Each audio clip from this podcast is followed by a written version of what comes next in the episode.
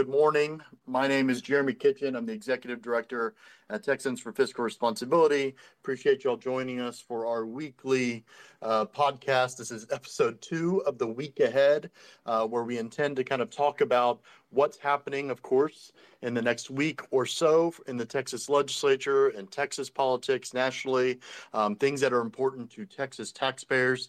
Um, I'm going to start off by introducing, of course, we've got Tim Hardin, our fearless leader, president and CEO of Texans for Fiscal Responsibility. Good morning, Tim.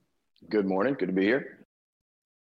And then we are joined again by special guest Vance Ginn, PhD economist, a research contributor here at Texans for Fiscal Responsibility. Good morning, Vance. Hey, good morning, guys. Pleasure to be with you all. And so we'll go ahead and get into it. Uh, the things we intend to kind of sort of talk about today. Of course, we had a big, uh, you know, state of the state address take place Thursday evening last week. So we'll talk about those agenda items and what those mean for Texas taxpayers going through the remainder of the legislative session. And then we'll also talk about the corporate re- welfare revival effort taking place in the House, potentially the Senate, potentially in the legislature as a whole, um, and what that means. And then, of course, uh, we're starting to get some some committee hearings and stuff. So let's start off with the state of the state address. Uh, you had Governor Abbott. Uh, this was the second time. Normally, this is something that's uh, it's taken place uh, in front of a joint convention of the legislature.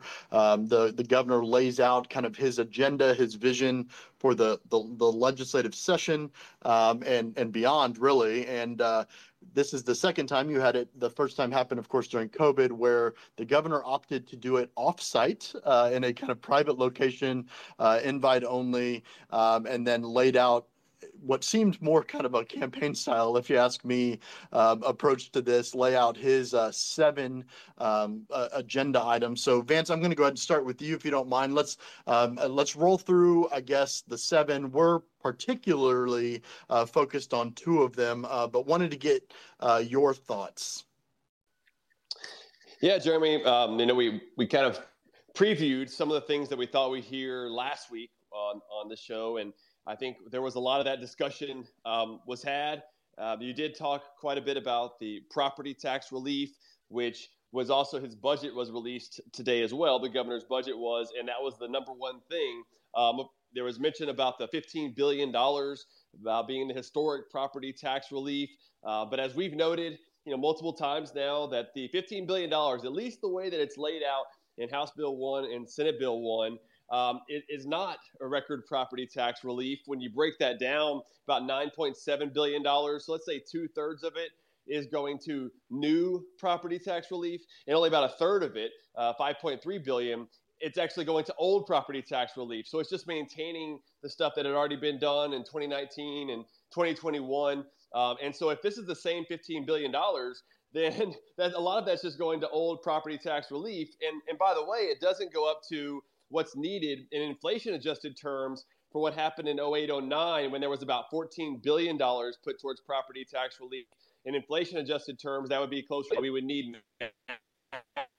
So there's there's something missing there for sure. Um, and even in the you know the budget numbers that he came out put out today, um, talked about you know ten thousand more dollars in homestead exemption on school property taxes for senior citizens um, small businesses, targeted relief with an increased exemption for business personal, property taxes. You know, those are those, those are not across the board types of relief that we really need across the state with so many people having affordability issues given their property taxes. Um, there was the mention of universal you know school choice education savings accounts i think i think that's a very good thing something that we need here in the state especially when you state, see states like arizona west virginia um, iowa these states have already passed it this year, and so we really need that here in Texas as well. Um, but then there's also some things like in his budget that I was reading today, Jeremy, talking about um, paid parental leave for state employees. I'm not, I'm not sure that that's the, the role of government that we should be having. And so I heard a lot of spending. Um, I'm hoping that somehow that will turn into more tax relief because that's really what we need. We've got $32 billion in surplus funds, uh, meaning that it's been extra excessively collected by the state from taxpayers that should go all back to taxpayers. And so those are some of the key highlights that I saw. Tim, what do you think about uh, uh, the, the, the items? I'll, I'll roll through the seven after this, but at least the two that we're particularly interested in. Yeah. Yep. So, um, so you know, I think it's incredibly disappointing because we have we have been, uh, you know, playing that clip of him uh, at the Beto, and and he said his goal was to eliminate school property taxes. Hey, Jeremy, are you still there? and so, um, uh, we're disappointed that he did not mention M&O elimination, uh, since you know he used that rhetoric to get reelected uh, in in his debate. And so the fact that he did not promote one of the many bills out there that would in fact put us on a path towards elimination um, is is disappointing. I think the second uh, disappointing thing is the number he's using. Right, they're they're continuing, like Vance said, to peddle this fifteen billion dollar number, which is a fake number. Uh, it is it is purely political rhetoric. Five point three of that is old compression, uh, and and to go even further, that uh, that nine point seven number of that nine point seven actual uh, amount of relief, three billion of that is a homestead exemption increase, and the homestead exemption increase is vastly inferior to rate compression. And the reason, specifically this go around, to give an example, is you know we're we're going or they're attempting to go from forty thousand dollar homestead exemption increase up to a seventy thousand dollars. That's thirty thousand dollars. Okay, most folks know if you're homesteaded that you have a cap on ten percent growth on your uh, your taxes, and so if you take the average Texas home, which is about three hundred to three hundred fifty thousand dollars, we take a ten percent growth of that. That's about thirty thousand dollars. We're increasing the homestead exemption thirty thousand dollars, and so this is going to be erased uh, almost immediately. And so uh, I, I, would I would assume that most people who pay attention to property taxes understand this. And so, in my opinion, this this thirty you know thirty thousand dollar increase in homestead exemption is a gimmick, uh, just to kind of puff up that number. What we would like to see is them abandon that and then go with straight rate compression. And of course, you know the the last point is you know to, to trumpet the historical relief with inflation adjusted numbers, which is I think very fair. Uh, that would actually put us around $20 billion. And so we are not even halfway there.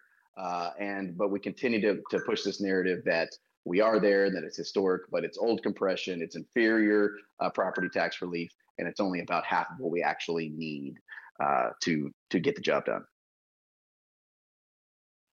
Okay, um, you know, the, we alluded to there are seven items. Of course, we talked to talked about two of them. I think you know we'd be remiss in saying we we're very you know grateful that uh, cutting property taxes is named as an emergency agenda item. Of course, we talked about uh, the kind of focus on whatever school choice ESA program would look like. You know, as a reminder to folks, there are seven total. The first one being cutting property taxes. The second one being ending COVID restrictions forever. Third one being education freedom, um, which of course we talked about would take the form of an ESA or education savings account. Uh, the fourth one being school safety. The fifth one is ending revolving uh, revolving door bail, so bail reform, which has been an emergency item before. Uh, the sixth one would be doing more to secure our border, and the seventh would be addressing the fentanyl crisis. Um, I think it would be remiss in saying, and I don't mean to throw our speakers a curveball, um, and saying, you know, we've allocated over $4 billion to Operation Lone Star or our border security efforts. I believe when I checked the proposed budgets, uh, they, they're asking for um, almost $5, $5 billion. It's like $4.7 billion in the proposed budgets. Um, it's certainly worth, maybe not talking about, but the questioning is kind of the efficacy of what winning looks like um, on the border. And so I think for taxpayer purposes, you know, it's the state is stepping in, obviously, in the absence of the federal government's action on the border.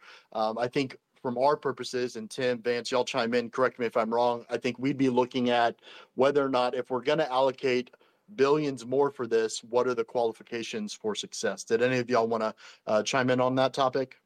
Seem to be having some Twitter issues with connection and stuff. Uh, okay, well, for what it's worth, for those that are listening, it is something that is on our radar. Of course, it is an emergency item, um, obviously. So, uh, you know, there that the question as we go through the remaining, I guess, 80 days or so of the legislative session will be whether lawmakers also, if they just kind of write a blank check for things like the border, or if they all, if they kind of put in some qualifications as to what it looks like, right? Are apprehensions leading to people uh, leaving the state, right? Is it is it costing taxpayers more? That sort of thing. Let's pivot real quick uh, to the next topic, which is the corporate welfare revival effort uh, that's taking place in the House. For those uh, that do not know, Um, the uh, we, this has been on our radar for a while. We had heard, of course, that this was going to happen. Uh, that they, uh, especially the House House Republican leadership, was interested in reviving the largest corporate welfare program in the state of Texas, formerly known as the Chapter 313 tax abatement program. Um, that actually expired on December 31st of last year. And, uh, you know, we had been on the lookout to see, okay, if they're going to revive it, what that looks like. That revival effort was filed late Thursday evening uh, last week uh, by State Representative, Republican State Representative J.M. Lozano. It took the form or takes the form of House Bill 2421. So I think the question in our mind is uh, whether or not this is going to be rammed through. Does the Senate support this sort of thing? Does the governor support this sort of thing? Um, and so uh, let me, uh, uh, I'm going to invite you to speak real quick, Vance. Um, if you don't mind, maybe opining on this topic. Let's see if we can get this to work. I don't know why we're having issues this morning. Yes. So on the um, taxpayer abatements or property tax abatements and these Chapter 313s, uh, that was for school districts where they could provide a, a tax abatement for mainly big businesses and also a lot of unreliable sources of energy, quote unquote, renewable energy sources. Uh, those projects could be for 10 plus years in many cases, and they were supposed to provide a certain number of jobs and everything else that really was a lot of window dressing. Didn't really actually do a lot of those things. But what it does do is it redistributes those dollars around or the burden of those property taxes to other people. Because what they're not doing is reining in government spending at the local level, which has to be paid for somehow, right? Because of the balanced budgets that they must have, um, at least on paper.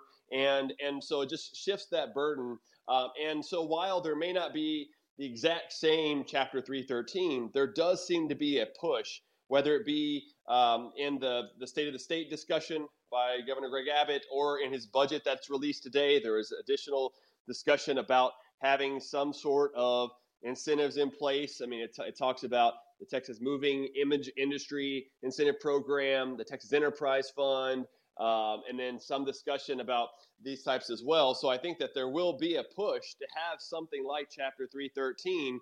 Unfortunately, um, you know, look, I don't think this is a role for government to be picking winners and losers in the marketplace. Um, and you know, the, the the the businesses that use this most often are your larger businesses or renewable energy companies. Is that who we really want to be helping? Instead, you should want the best tax situation, tax structure possible, so everyone benefits in the process. And you know that's why I think folks like us are really pushing for lower, compressing the school district M&O property tax rates because that's the way where everyone can feel the benefits. Whether you're a large business, a small business, um, a taxpayer, a property owner, right, a renter, um, everyone feels the benefits of that. And I think that's why it's so important to do so. And, and oh, by the way, they should also be have they should also have a spending limit at the local level to where if a city or a county or or a special purpose district has excess revenue, which they which they likely would with a spending limit, then they could they could compress their own property tax rates,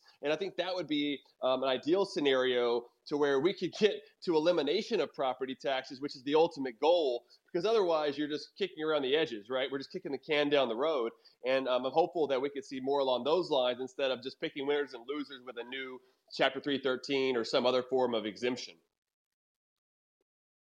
Tim, do you have any thoughts on this subject? I mean, obviously, we knew this was coming. Um, you know, I I'll, I'll, be frank. I thought this would maybe come in the last week of bill filing, uh, but of course, it's been filed. We don't know. It's unclear. Um, to my knowledge, it has not been filed, or a companion has not been filed in the Senate. Uh, do you have any additional thoughts on this?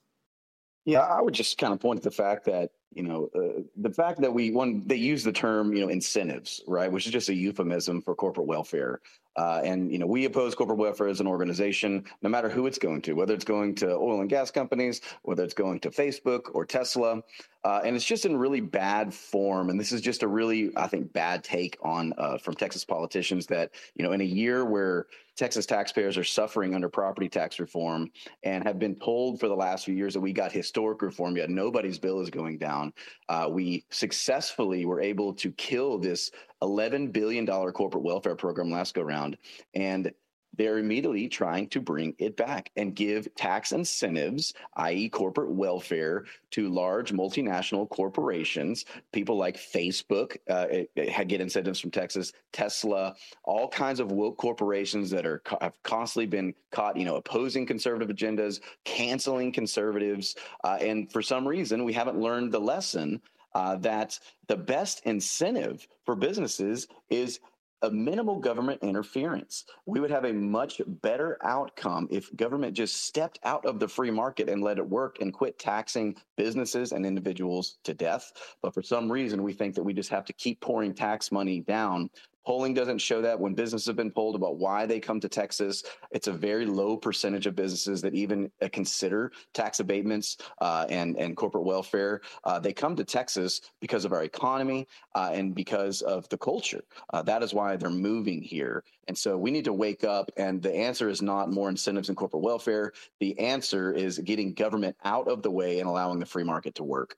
So we, we should oppose these in any form they take for any industry that we want to target it makes you wonder almost who is supporting it, right? I mean, I think there's an obvious answer, but both the Republican and Democrat platforms, right? These are the two major political parties, the only two represented in the legislature.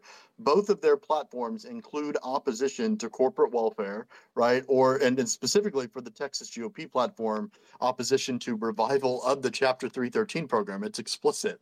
And so I just, y'all's thoughts maybe on who is supporting this. Is it just the benefit the the businesses that benefit? Why is it that you think that lawmakers for whatever reason want to continue uh, to to bring this this sort of uh, program back?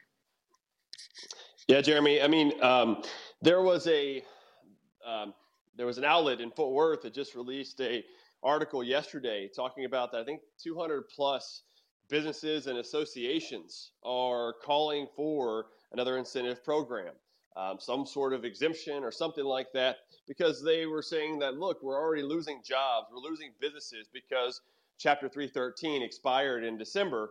Um, and it's like, okay, show me those jobs, show me where that's actually happened. um, but you know, this is this is groups like Texas Association for Business, Texas Association of Manufacturers. I mean, these are large organizations. Um, Texas Taxpayers and Research Association, TATARA. I mean, these are the types of groups that have a lot of businesses backing them. So, what, of course, do they want? They want to put money so that they can get more money, more tax breaks to go to them. So, this is the a perfect example of in cho- public choice economics. We talk about rent seeking. This is exactly what rent seeking is. Whenever you're trying to win votes and get uh, politicians to give you handouts. And, and we need to stop that. This is not a role for government. I believe our founding fathers would be rolling over in their graves right? Um, seeing, thinking that these things are happening when we really should be shrinking the size and scope of government at the state and local level, the federal government as well, but, but mainly, you know, right now we're talking about state and local government, and then that would allow for the opportunity for people, for businesses to want to move here and things of that nature. Um, it, it's already showing that they're wanting to move here, even without that program. So I think that this should be dead on arrival. It will get a lot of publicity for both the right and the left, unfortunately. Uh, but this this has got to go away.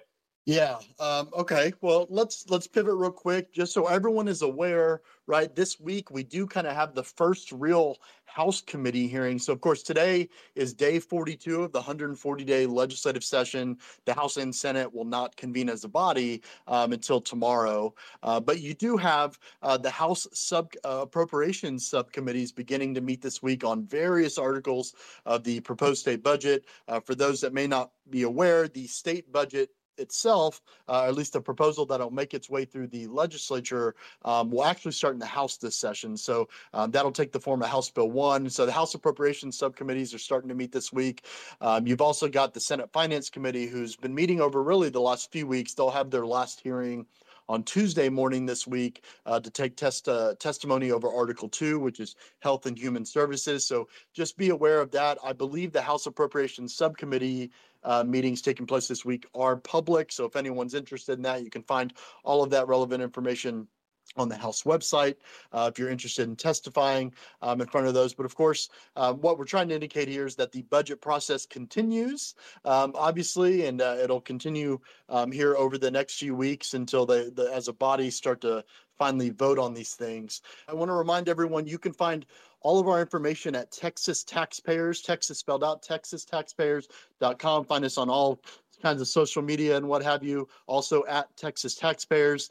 Um, you know, stay tuned. Obviously, we'll do this weekly Mondays at 9 a.m. We also do a kind of end of the week podcast called Taxpayer Talks that goes live on Thursdays. Um, if you're interested in that, but you can find all of our content at texastaxpayers.com. I hope everyone has a great week.